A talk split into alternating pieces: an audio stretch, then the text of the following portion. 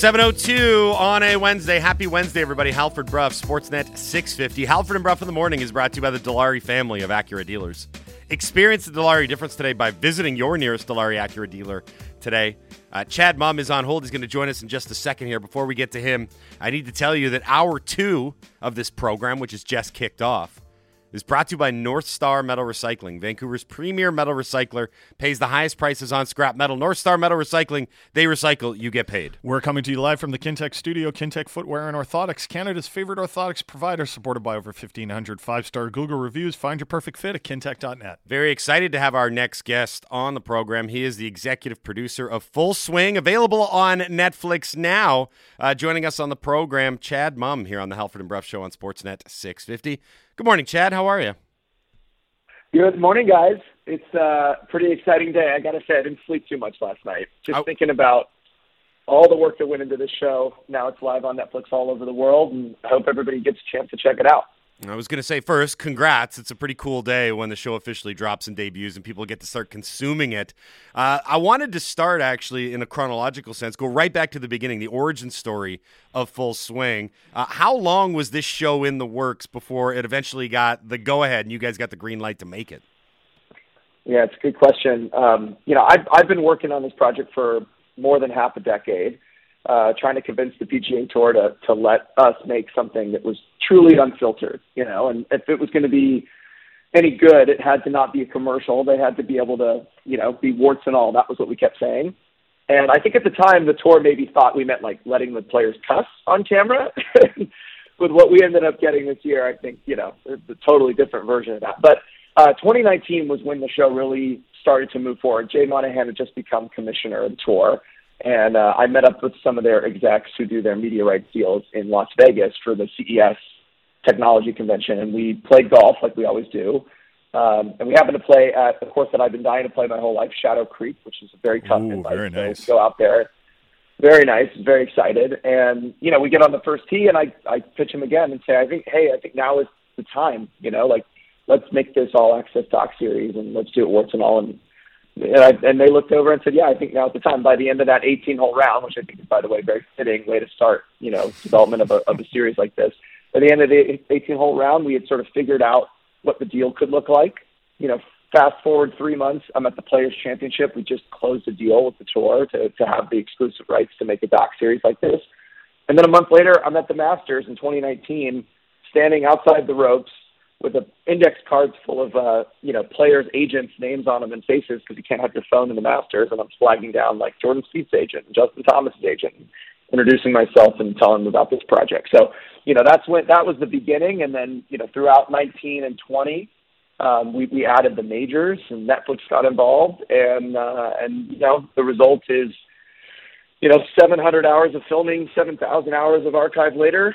You've got Full Swing, which is eight episodes on Netflix live now. How open were the players to actually doing this? Because you can you can close the deal with the with the tour, but then you have to go through the agents and you have to talk to these players and you have to, I'm sure, convince them that it's in the players' best interest to participate with you and that they are not going to regret working with you and, and, and kind of like bearing their souls to the cameras. Totally. Well, I- look, I you know we got we, when we the first players that signed up were uh, Rickie Fowler, Justin Thomas, um, Tony Finau, and Cameron Champ, and those guys get a ton of credit because they understood what this thing was before even Drive to Survive had launched. So they they were signed up before anybody even knew Drive to Survive existed. So they understood what this was. They were some of the first players to raise their hand and say, "Hey, this is something that's going to be good for the game. It's ultimately going to be good for us as players." And so we're like all in. And then in you know while we were all shut down during the pandemic, uh, that's when we added the majors, and that's when the scope of the show expanded a bit to look a little bit more like Drive to Survive, which had launched in that year. And so from there, you know, we were helped by that series, you know, the Formula One show, because a lot of the players who are in the show had seen that, become fans of Formula One, and watched, you know, the drivers, not necessarily the, you know, top drivers in the sport, but just, you know, the regular drivers explode in popularity. And so they, they saw, you know, that, what that could do for them. So I think for, you know, what we kept saying to the players was the more you lean into this, the more you're going to get out of it you know, and we can't force you to do anything. You know, if you tell us to put the cameras down and walk away, we're we got to leave. Like we're not paying you anything, so. But the trade-off is the more you lean into it, the more you're going to get out of it, and that really that's really what ended up happening. You know, some players totally got it from the beginning. Like I said, Finau all in from the very beginning. Matt Fitzpatrick, another one that really got it. Surprisingly, Brooks Koepka completely understood it and got it from the very beginning. You'll see it in his episode.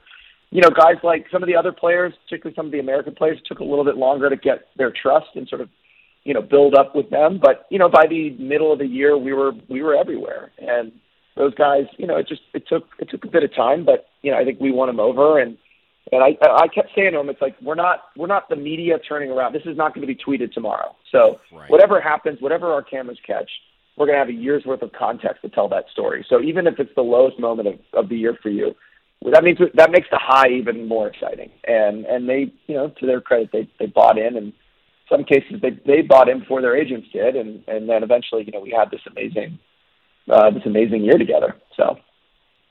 We're speaking to Chad Mumm here on the Halford and Brough Show on Sportsnet 650. Chad is the executive producer of Full Swing, the golf docu series, which is available on Netflix now.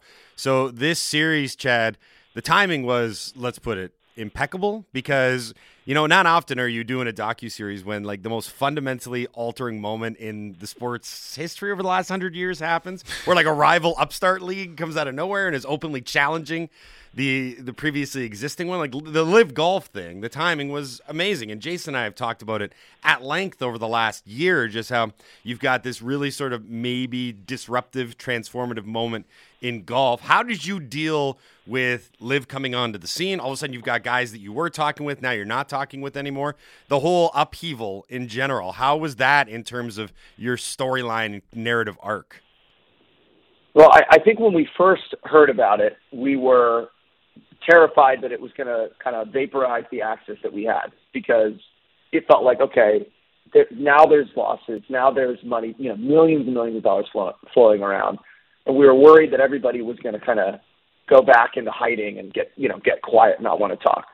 So that month, uh, actually, it was about a year ago when this first started first on the scene was sort of maximum stress and pressure because we had already been filming with a couple guys that ended up going to LIV, and we wanted to just keep going with them. And we wanted to keep going with the guys who were going to stay, and we wanted to be there to capture this kind of unbelievable moment.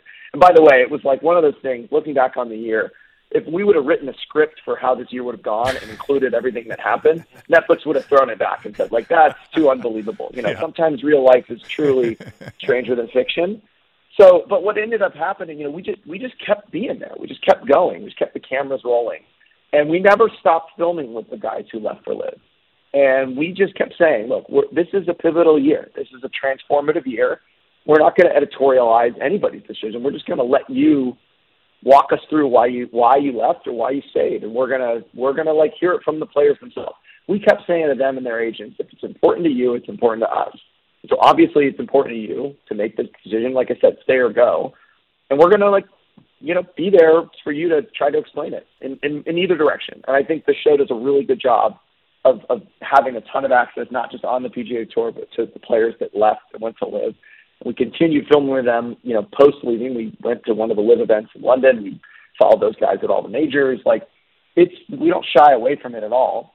And I think the show does a really balanced job of prevent, presenting this year, which I would say is certainly unprecedented in pro golf, but maybe even in professional sports you know, the, the most fascinating thing for us was a lot of, you know, there's been plenty of pro sports disruptions, oh, you know, over the years, but like never in the middle of a season. You know, this was like mm-hmm. happening while guys were still showing up, you know, sitting in lockers next to each other, playing in rounds together, competing against each other. And all of a sudden you have this atmosphere on the PGA Tour, which, you know, historically and for the first part of the year was very kind of like, we kept saying it was like high school. You know, it's everybody's you may not be best friends with everybody, but you've all made your dreams come true. You're out there on the PGA Tour. There's kind of this collegial atmosphere. It's, it's like a traveling circus. Everybody's kind of on the road together. And all of a sudden, that camaraderie was just fractured, like overnight. And everybody's looking around, trying to figure out, you know, where who stand, who, where do you stand, where do I stand? And a lot, of, all the players were processing it in real time as well. I mean, including some of the guys who left. I don't know if they made that decision. You know, not like they made that decision, uh, you know, three months earlier. I think a lot of it was real game time decisions for everybody and as you know, golfers, it was a little bit sometimes I think even informed by how they played, you know, the month what was their form like at the time. So yep. it was just fascinating to watch these players who are not known for being super outspoken all of a sudden have to answer questions about why they're playing the game for legacy, for money, answer these questions about morality, about the source of money. I mean, it's it was it was truly stranger than fiction, and and you know, as we after the initial kind of shock of it, we just started looking at each other and saying, "Oh my God, you know, this is this is unbelievable that the universe has handed us this." Did did you get some differing answers when you asked that question about what are you playing for? Is it legacy or money? Because the money was undeniable for LIV Golf, but then you also mm-hmm. had guys like well, whether it was Rory or Tiger that seemed to suggest like I don't I, I've got lots of money like I, have already got got it like I'm I'm playing for my spot in the history of the game and I'm trying to I'm trying to prolong the history of the game and better the game of golf. Yeah, well, I think it's a it's a it's a great question, and actually, our third episode is called Money or Legacy, so you can uh, you can check that out uh, on Netflix today. But uh, but yeah, I mean, look, everybody had their own reasons, and so if you think about the guys that left that we filmed with, they all you and you really see it in the show. They all have very sort of complicated, nuanced storylines for for why they left. And again, you know, some of them explicitly talk about why they left, but others we spent months with, and you can see it as a viewer, like why they left. Whether it's sort of they're on the tail end of their career or they're battling with injuries. They're worried about being the same player they've always were, uh, they've always been. And others maybe, yeah, just because they feel like they've accomplished enough in this game and it's a job to them. So mm-hmm. they'd rather be fishing.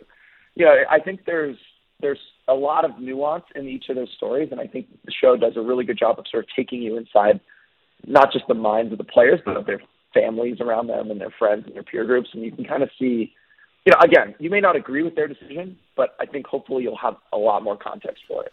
Rather be fishing is Dustin Johnson, isn't it? Uh, I'm just kidding. You know what? I want I want to have a conversation about another guy that we've actually discussed quite a bit on this show, and that is Brooks Koepka. Because I've heard you have a great conversation with him. He was the only guy. I think I read. You might have said this. I think I read he was the only guy that didn't show up with um, with his agent. Entourage. Um, so he, Brooks Koepka, to me, I mean, I remember when he burst onto the scene, we would talk about him and be like, man, this game looks so easy to him. And he was absolutely dominant. And we were having conversation, how many majors is this guy going to win? And then he made some comments like, I don't even, like, I'm obviously paraphrasing here. He's like, I don't even like golf. Like, it, it, it like, I want to be a baseball player. And we were kind of like, mm-hmm. oh, that's, that's I don't know if that's attractive to say that sort of thing. Like you're so good at golf, but like you find it boring at times. What was your conversation with Brooks Koepka like? Because this is the one. This is the one that I'm really looking forward to. Yeah, I'm I'm glad. It's one of my favorite episodes. And yeah, just to recap that story, you know, the first interviews we did for this show were at Tiger's event uh, in 2021, the, the Bahama in, in the Bahamas, the Hero World Challenge. And there's this really nice recording studio where all the players stay. And it was a perfect first place to do the Netflix interviews because these guys are used to kind of getting shoveled into a media tent and having to answer questions. This was like a recording studio where Justin Timberlake mixed albums, so it was pretty cool. All the players showed up, you know, they came with their entourage, they had agents with them, some people with them, friends, whatever. Brooks Koepka drives over in a golf cart by himself, walks in and says, All right, let's do this thing, sits down in a chair. And for an hour and a half just blew our minds because – we had that same impression of him. You know, he's here's this alpha male, an athlete, somebody who kind of thinks of himself more like you know a baseball player, a football player. It kind of looks like it, by the way. And he blew us away with how open and vulnerable he was. You know, and he was coming off of like kind of a, a period of down form. And, you know, we had heard those comments too. Doesn't like the practice, not even sure if he likes golf. And here he is sitting in a chair telling us about waking up at 2.30 in the morning, laying next to his fiance, and you know making a, a, a golf grip, it, you know, laying in bed like with an invisible club, just thinking about okay, if I if I tweak my left hand a little to the left, maybe that'll keep you know I'm wiping the ball right now. I need to get a little stronger with my grip. He's like it's just I go to bed thinking about it, I wake up thinking about it, and all he wants to do is to, to get back to where he was, and he's obsessed and he loves golf, and it's like you just see he was the most in many ways I think one of the most satisfying characters in the show because it's exactly what you want a show like this to be. It, it's complete reversal of who you think, you know, what you think you know about a player from watching them on TV or watching their media interviews. You know, when you get this kind of access, you get to see who they really are. And Brooks was one of the players that surprised me the most. And I, I mean, I really can't wait for you to watch that episode. It's only episode two, so you can get in there pretty early. Oh, perfect, perfect. We're speaking to Chad Mumm, the executive producer of Full Swing on Netflix here on the Halford and Brough Show on Sportsnet 650. Uh, Chad, so we've talked at length about the sport docu series and its evolution over the last little bit, and it's interesting because you know, you, it seems obvious, but you get to tell the stories that don't necessarily always get told. Like with Drive to Survive, it took me like three episodes of Drive to Survive to realize that they weren't talking about the top three teams every week. Mm-hmm. Like I'm like, why aren't they talking about Williams and McLaren? I'm like, because the interesting stories were the ones that were further down the ladder and the ones that were really, I mean, pardon the pun here, but fighting to survive on a weekly basis. So when you got to do this with the entire tour, what did you guys learn about the pressure that some of the golfers face? Not necessarily necessarily at the top of the leaderboard every week, but the guys that maybe don't get all the notoriety and publicity? Yeah, yeah, no, it's a great question. You know, I think what we we were very fortunate that we had a ton of access to the top players in the game for this season, which is pretty unprecedented for season one. Um, and so that you know meant that we had we knew we were going to get major winners. We knew we were going to have you know this kind of what's it like to be a top ten player, potentially number one in the world. Um, so when we were looking at some of these other storylines, you know, the one that really jumps out is, is Joel Dahmen's story. And, you know, Joel is, is a beloved golfer to like diehard golf fans, but, you know, I would imagine he's probably not a household name outside of folks who, you know, tune in week in and week out. And getting, getting with him and seeing his relationship with his wife and with his caddy Geno Bonnalie, it, it just takes you into just how hard it is to play out there on the PGA Tour and just how good they are. I mean, Joel Dahmen, you know, I think he at the beginning he was like 70th in the world or something like that. And it's like, can you imagine just being 70th in the world at anything? Like, you know, you guys are are doing this show. It's like imagine being top 100 in the world at anything. It's, yep. hard to fathom. It is but for me. Yet he still he still struggles with self belief, you know. And and I, his episode ends up basically becoming about what is how do you believe enough in yourself when everyone around you believes in you? How do you get yourself up to believe in yourself?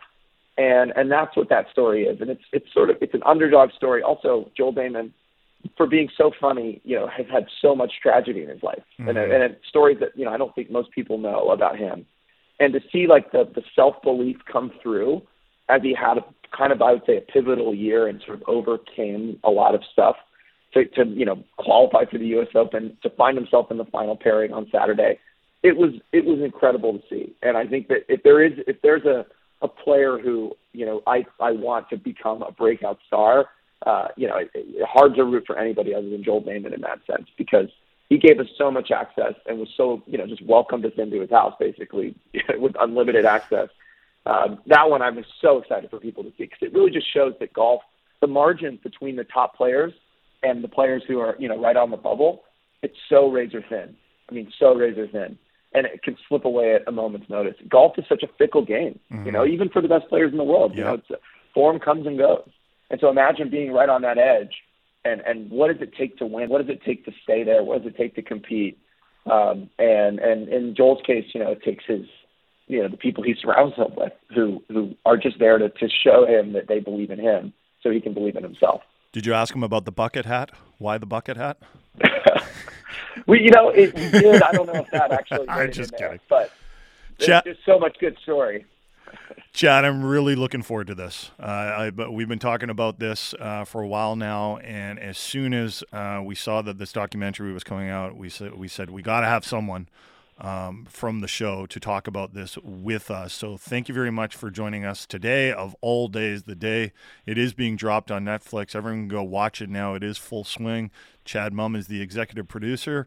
Thanks for joining us and, and enjoy all your success because I'm sure it's going to be successful. Mm, thank you so much for having me, guys. Hope you guys enjoy it. Thanks, Chad. Appreciate it. Chad Mumm, as Jason mentioned, executive producer of Full Swing, available on Netflix now. I'm really curious to see this. One I know we were short on time, and he's probably got millions of things to do today because it is the debut of his new series. But um, this is the formula is there for so many of these types of docu series to be done. Mm-hmm. Uh, like, I mean, the one thing is incredible amounts of content, Incre- 700 hours yeah. of film uh, that he has to go through and footage and and so there's that part of it right there's never like and then the second part of it is you know, you don't need a script because the script is written for you. You don't have to go to Netflix. Like he was saying, if I went to Netflix with this script about LIV jumping on the scene, they would have been like, too unbelievable. Get rid of I it. I wonder if the new NHLPA chief could spearhead something like this because you know we've we've heard about um, the players like one of the things they want to do is profit more, make more money off their names, image, likeness, that sort of thing. Um, could the PA be a party to producing one of these things? Because typically the deal would be done with the NHL. That would know, be the way. well, honestly, that would be the best way for them to actually let the players show their personality. Yeah. Not dressing them up in white suits and making them do Happy Gilmore remakes in front of a camera when they know that, that it's all staged. Like you need to have some authenticity to this, and you need to understand that if someone doesn't have the most outgoing personality, that's still their personality. Like that HBO 24 7 thing was cool for like a minute. You know why? And then the players were like, uh, and the coaches were like, uh, I feel like we're getting taken advantage of here. You know, Bruce Boudreau probably wasn't uh, super happy with the narrative that developed from that first HBO 24 7 series when they made Dan Bylsma look like a genius and they Mm-hmm. made Boudreau look like kind of a buffoon. But the other pro, the other reason it didn't work was that it took the same formula from its other twenty four seven. It was the road up to something. Like the event was Road big. to, yeah. the yeah. event was bigger. The road to the Winter Classic. That's, That's what, what, it was. Yeah, but yeah, yeah. the- it used to be for boxing, right? And you always had an end date. So the entire narrative arc was about the finale or the match or the game. It wasn't about uh, what, what's the guy's name? Joel Dahmen. Joel Dahmen. It wasn't about surviving on the PGA Tour. Or like, because here's the thing: like, if he finishes 76th at the Waste Management, Mm-hmm. um, it's not a, a narrative arc because the, the finish is like, well, he was way, way, way back winning, right? He wasn't even close. Yeah. So you have to have the, like you say, you have to have the time and effort invested in these individual stories. Like what HBO 24 7 should have resulted in is following around Ilya Bryzgalov way more and hmm. figuring out why are you. Like so this. quirky? Yeah, why are you like Yeah, this? You know what it resulted in? Is teams taking it into their own hands. I don't know if you guys have seen the behind the Well, B. yeah, yeah, and then you the- get this the really Montreal sa- Canadiens do one. sanitized, washed down. They're really well it. done though, and I think there there's something there. You're you're right. It is But through a, PR a in a team's PR ways, right? lens, but it's great access, and It is, I yep. think that's along the lines of what you're talking about, more of a in the moment sort of thing, rather you- than a you- build up to. But I just wonder if the PA could be the ones doing this. The PA has to be because the, the NHL is it's too conservative of an, of an outfit. It's too concerned about its image publicly. I think the the the hook for But could the PA do it without the NHL's permission, right? Because the NHL could say, "Well, you're not getting access to our facilities." that's fair, Right. They'd have to work in conjunction, but I think the understanding would have to be Well, they wouldn't necessarily. Right? Yeah. They'd just be like, "Okay, we won't film Yeah. at the rink," but go then you'd be pos- like, "Ah, it seems boring." Then, Yeah, we're just at Pastrnak's house the whole time. Like, why? uh, but no, but there's there's an interesting thing here too because I think there would have to be an understanding that you have to allow the story to be played out, warts and all. Like there's going to be moments when you're watching, like it was with um, Drive to Survive, where there's the the tour F1 doesn't look good, the executives don't look good, the the opulence and money that goes in is kind of, but that's all part of the package. right. The NHL would have to say like, yeah, we have to address like The NHL would have to loosen up a little bit. yeah, like uh, get some starch out of that collar, Gary. like that's what you'd have to do. So anyway, uh, we're gonna move ever so slightly, stay within the sporting realm, but we're gonna go back to hockey. It's the Canucks and the Rangers tonight, seven o'clock from Rogers Arena. Uh, we are gonna get a brief update on the Rangers. Vince Mercogliano is gonna join the program. So even though the Canucks played the Rangers a week ago, last Wednesday. A very busy week and a lot of different things going on with the Rangers, including a new player, Vladimir Tarasenko. So we'll talk to Vince about that coming up. You are listening to the Halford and Brough Show on Sportsnet 650. Hitting the most important topics for Vancouver sports fans. The People's Show with Vic Nazar. Subscribe and download the show on Apple, Spotify, or wherever you get your podcasts.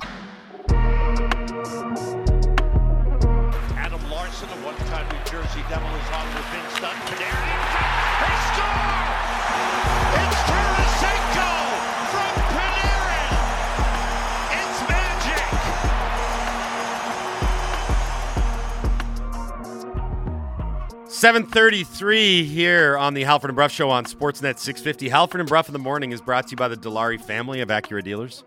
Experience the Dilawri difference today by visiting your nearest Dilawri Acura dealer today. Uh, it is the Canucks and the New York Rangers tonight, 7 o'clock from Rogers Arena. If you want to win a pair of tickets to see tonight's game, text the what we learned into 650 650. That is the Dunbar Lumber text line. Add a ticket emoji into your text. You'll be entered into the grand prize draw for a pair of tickets to see the Canucks and Rangers tonight, 7 o'clock from Rogers Arena. Now, uh, it hasn't been long since the Canucks have seen these Rangers. It was a week ago that they played in New York, but a lot has changed since then. Joining us now to discuss, uh, New York Rangers reporter Vince Mercogliano here on the Halford and Brough Show on Sportsnet 650. Good morning, Vince. How are you? Good, guys. Just waking up in beautiful Vancouver today. Oh, welcome to the city, and good morning to you as well. Uh, let's start with the fact that we did a preview of these Rangers last week, so we thought there wouldn't be much to say a week later, but they have a whole new player. Uh, Vladimir Tarasenko was the big deal, uh, well ahead of the trade deadline for the Rangers. I know it's been a small sample size, only a handful of games. Uh, I know he scored in his debut, but what have the early returns been from Tarasenko uh, with the Blue Shirts? Well, yeah, that first game was was electric for him. He scored on his second shift, so so that had the, Madison Square Garden rocking that night. It's been pretty quiet for him since then. Again, it's only two games, so you know you don't want to read too deep into it. He's adjusting to a new team. It was a whirlwind week for him. He talked about a lot of the different emotions that he was going through, having been in St. Louis for 11 years and and then coming here as if you know first and only time had been, he'd been traded. So you know he was going through a lot, family stuff, all that. So you're gonna cut him a little slack, but I think he's only had one other shot on goal since that initial goal that he scored on that second shift. So I think you're still waiting to see where it clicks. I think the Rangers are still trying to figure out exactly where he's going to fit best. Everybody thought the idea when they made the trade was he's super close friends with Artemi Panarin. Panarin is a pass first guy. Tarasenko is a high goal scorer, so they figured that that would be a match. But actually, what they went to in the win over Carolina on Saturday night was they separated those two. They had Tarasenko late in the game on the top line with Chris Kreider and Mika Zibanejad, and they had Panarin on the second line with Vincent Trocheck and Jimmy Vesey, and Panarin exploded. He scored four goals in a little over 20 minutes in that game, so that was a pretty obvious reason for Gerard Gallant to keep those lines intact going into tonight's game. And Vancouver, I think you're going to see some experimentation from them in, in the next handful of weeks, trying to figure out exactly where he does fit best. But right now, he's going to be on that line with Kreider and Zibanejad, and I think he's trying to find his footing. And, and I do think that he had come over. They played those back-to-back games on back-to-back nights. They were off on Sunday. They flew across, you know, they flew across the continent to get to Vancouver. So it was a lot of stuff going on for him. But the last few days, he's been able to settle. They practiced on Monday and Tuesday, so he finally got some practice time in with the team. So you, maybe you'll see a guy who's a little bit more comfortable tonight. Why do you think the Rangers chose Tarasenko and not Patrick Kane? Because according to some things that I read, Patrick Kane was one of the guys that was kind of upset when he saw that Tarasenko was traded to the Rangers because it meant that he wasn't going to be traded to the Rangers. Yeah, eh, listen, it definitely sounds like Kane maybe had his hopes up for coming to New York, and you can understand why. Those rumors were flying around for a long time. I was always a little skeptical on that for a variety of reasons. And then, especially, you look at the way that this season has gone for him. His production is down. I know for a fact that the Rangers had concerns about the hip injury that's kind of been out there and, and become a prominent thing around the league. I think a lot of teams are concerned about that right now. And my understanding also is that it sounded like the initial talks with Chicago, the Rangers would have had to cough up a little bit more as far as assets to get Kane than what they ultimately gave up for Tarasenko. And don't forget, in the Tarasenko deal, they were also able to get Niko Mikkola. And that was really the the Rangers' second big need. They needed a right winger who can score, and the big three names on the market for them were Tarasenko, Kane, and Timo Meier from the San Jose Sharks but they also had a void on their bottom pair needing a left-handed defenseman. And so the fact that they were able to get Tarasenko for what it sounds to me like was definitely less than they would have had to pay for Meier and also potentially less than they would have had to pay for Kane and also plug that hole where they where they needed a left-handed defenseman, it kind of became a no-brainer for them. You know, Tarasenko's been pretty healthy for the last two seasons. I know his production is a little bit down this year as well, but he has that connection with Panarin. He's been one of the premier goal scorers in the NHL for a long time, and that's really what the Rangers needed above all else. They needed a guy who can finish. That's been an issue for them at five on five, not only this year, but also last year as well. So they wanted to add a guy who's a proven goal scorer. And I think being able to get Tarasenko, they really didn't have to dip into their prospect pool and, and surrender anything of value there. They did give up the first round pick, but it's the later of their two first round picks. So I think all thing all things told, being able to plug your two biggest holes and only have to give up what will amount to be a late first round pick, that's a pretty good deal for the Rangers. And I think in, in time that became the no brainer option for them you know, we talk a lot about uh, the Toronto Maple Leafs and, and the tough road that they would have in the playoffs if they can ever get out of the first round. Well, it starts in the first round for them. It could be, you know, Tampa Bay in the first round, Boston in the second round, and then then you get to the conference final and it's going to be tough.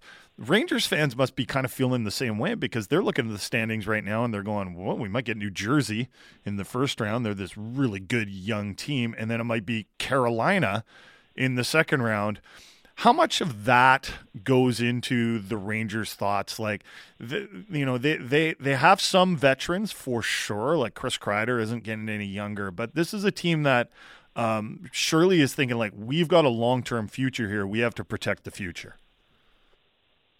Yeah, as far as the matchup with the Devils, I think New York City would relish that. People would love to get involved in that rivalry, and I think the city would be buzzing. That would be really cool as far as the covering it would be for from my perspective. But the Devils as a team are the type of team that has given the Rangers a little bit of trouble this season. The Devils have beaten them two out of three times so far. And the teams that seem to match up best against the Rangers are the ones that play a fast paced game.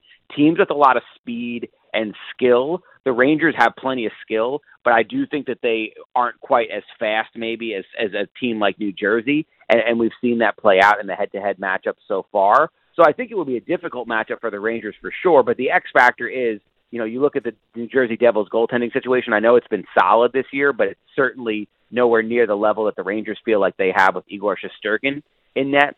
So the Rangers having Igor for a seven game series are always going to feel like they have the advantage in that category. And now their lineup with Tarasenko in it is looking deeper than it really has in, in several years. So I think that they would take their chances in that matchup, but it would certainly be one that, that you know the Hudson River rivalry and everybody in New York City and New Jersey would be really into, and it would be a fun one to start. I don't think though, you know, you look at this Eastern Conference playoff picture. I don't think anyone you play is going to look like an easy first round matchup. I mean, yeah, the top eight yeah. teams or so in, in this conference are all going to, I think, be pretty tough. So no matter which way you go, you're going to have a tough road. But you know, Carolina, the Rangers were able to get through them last year, so I think they'd have confidence in that series as well. They're aiming high, and they're feeling really good about the way that they're playing right now.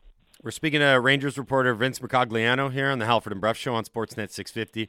You mentioned you're in Vancouver, and thank you, Vince, for giving all Canucks fans something to chew on yesterday when you tweeted out with regards to Vitaly Kravtsov that, you know, we are in Vancouver and maybe a name to keep an eye on in a prospect in, prospect out trade would be Nils Hoglander. Now, you were just throwing it out and you used the keep an eye on it emoji, but let's explore this a little bit further. Uh, tell us a little bit more, tell our listeners a little bit more about a guy like Kravtsov, the situation he's in, why they might be moving on, and why there might be a fit here.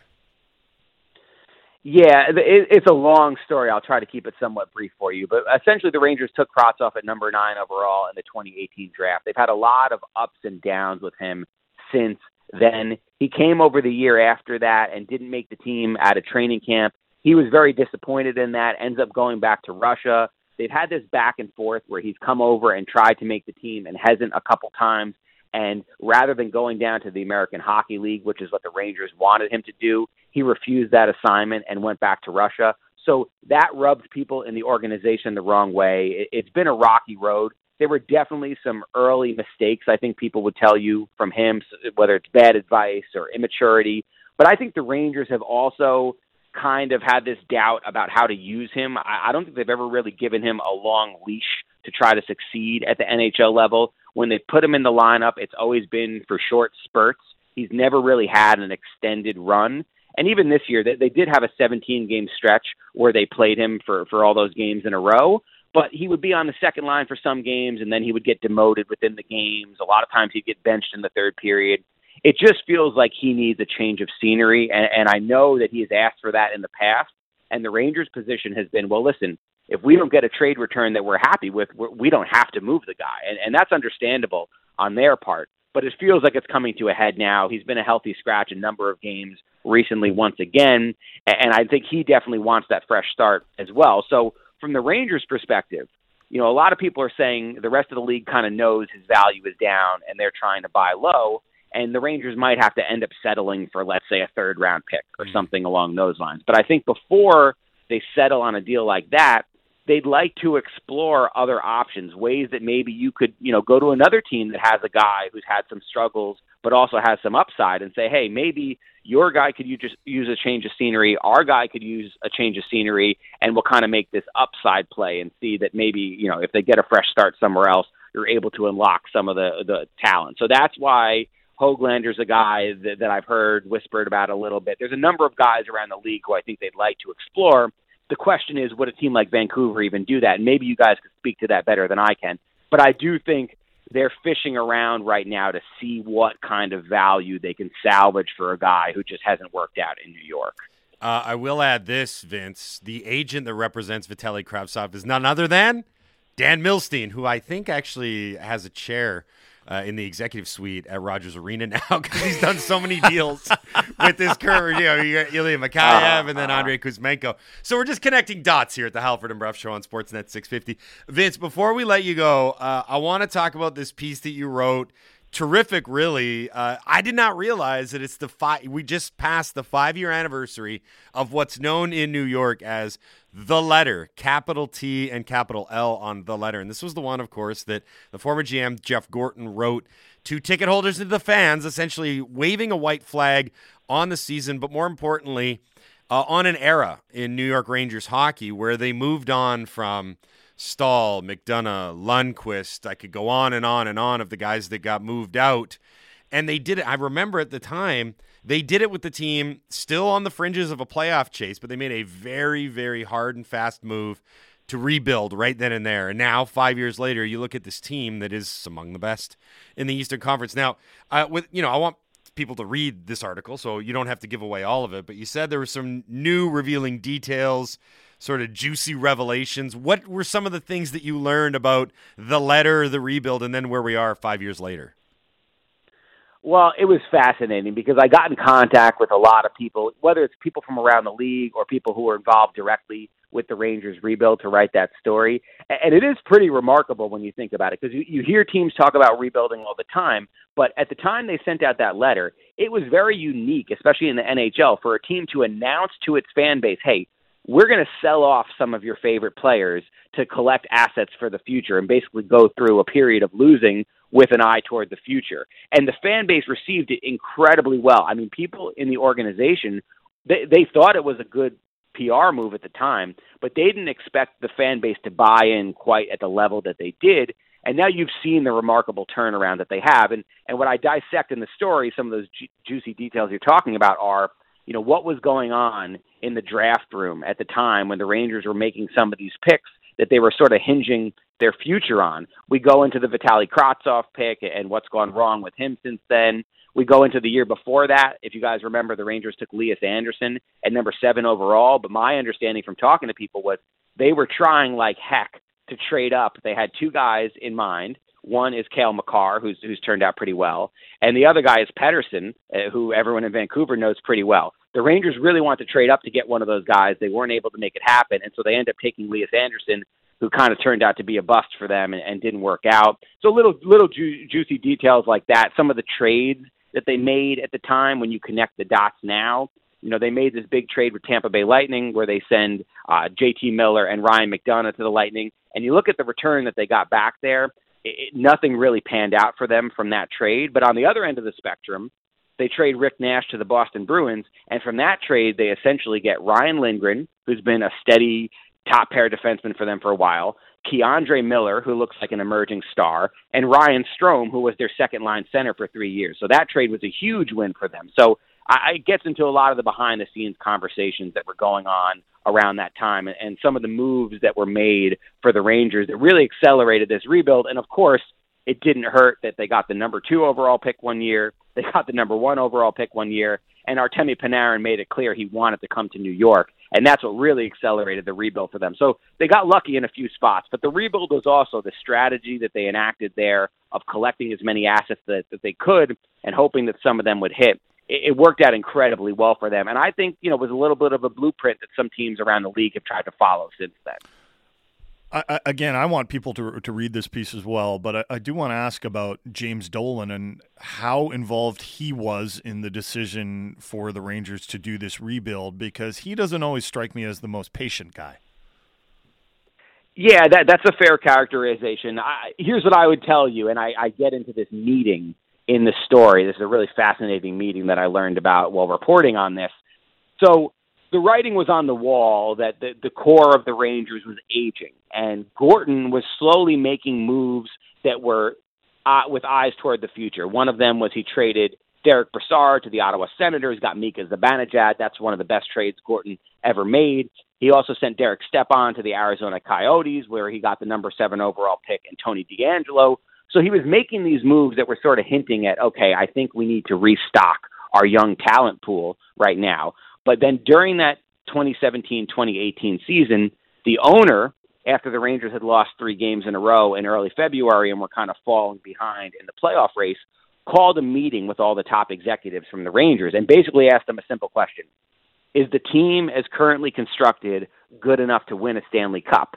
Now, Alain Vigneault, the coach at the time, my understanding was he fought for yes, if we get into the playoffs, anything can happen. But pretty much everybody else in the room was like, uh, you know, I don't think we're there right now. And when that determination was made, they got the blessing from the owner to move ahead, fully tear it down, and go into a rebuild mode. And that's what really set the wheels in motion for the letter and for everything that came after that. Vince, this was great, man. Thanks a lot for taking the time to do this this morning. We really appreciate it. Uh, enjoy the game tonight and the rest of the season. Let's get caught up closer to the start of the playoffs because obviously the Rangers will be a major player in that. Yeah, cool. Thanks for having me, guys. Yeah, thanks for coming on. We appreciate it. That's New York Rangers reporter Vince Mercogliano here on the Halford and Brough Show on Sportsnet 650. Uh, I do encourage you to read that article. It's pretty cool. Uh, I do remember, again, not to harken back to the NBC days all the time, but I do remember when that happened. Yeah. It wasn't necessarily unprecedented, but it was a. I, I just remember Mark Staal being like vocally pissed off because – He's like, we're like two points out of a playoff spot. Yeah. We're in a playoff chase, and then they just went about gutting and slashing, and they made decisions. And that was a group that had achieved quite a bit together, a ton. They right? Were, we, I mean, the year prior, we were at the Stanley Cup Finals when they went, or two years prior when they they lost to um, the, Kings. the Los Angeles Kings. Like that was a group mm-hmm. that they just dismantled, but quickly because they traded away JT Miller and traded away Ryan McDonagh, guys that could have given a lot more to the organization because they weren't that old. Mm-hmm. Uh, they had to part ways with fan favorites. Like pe- people loved Matt Zuccarello, but they moved him along.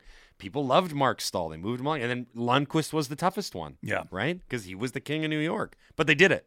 And that was part of the reason why they were able to turn things around really quickly. Now, another important thing to note about the Rangers rebuild, because people are always saying, ah, they got lucky.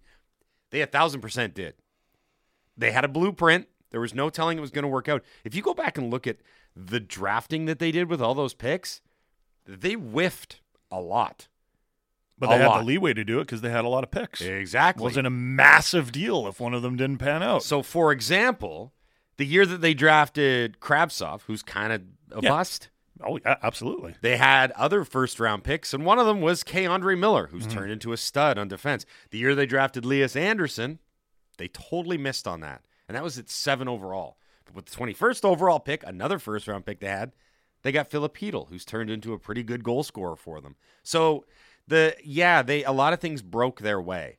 But I think they almost went in with the understanding that if we put ourselves in a position where we have to hit on every single pick because we don't have a lot of them, it's going to be real hard. You're never going to do that because mm-hmm. no, there's not a scout in the world, despite what all the nerd scouts will tell you, that knock it hundred percent of the time. It's just impossible. You just need more chips at the table or whatever analogy you want to use to try and get it done. Anyway, you get to see the Rangers tonight, seven o'clock at Rogers Arena. You're talking about the, the past history of the Rangers, that group that they had. I sure am, Greg. More successful than I remember them being. Three out of four years, they went to at least the conference final. And one in the years they went to the Stanley Cup final. Yeah, so great. They were a great team. Yeah, right? that, that's way more success than I remember yeah. them having. Yeah, Rick. I mean, like uh, I forgot Rick Nash went there and had a, a really solid Yeah. Yeah, Yeah. just you forget about it. And there would have been two Stanley Cups if the Devils didn't go on that that weird run where they knocked Yeah. them off in the conference. No, they were really good for a really long time. I'm just I'm actually laughing at the memory of Torts just playing the wheels off of Dan Girardi and Yep. Ryan McDonagh. Oh, Like, yeah. Dan Girardi was just like, I'm so tired. he Well, loved they, Dan ma- they made a coaching switch to Vino and then went back to the conference Yeah. final and Stanley Cup final. It's wow. Well, they, they had a, they they had a third line, which was like Benoit Pouliot, Matt Zuccarello, and I forget who the other guy was. And it was like such an effective third line. You know, They a were lot of- so good. A lot of people push back on the Rangers rebuild and say, well, only New York could do that because guys like Adam Fox wanted to go to New York and Jacob too. Truba Fox. wanted to go to New York. Here's the thing. That's why it's so important to build an organization that players want to play for. It's true. So it has great facilities. Believe it or not, we have quite an advantage in Vancouver. It's a nice city.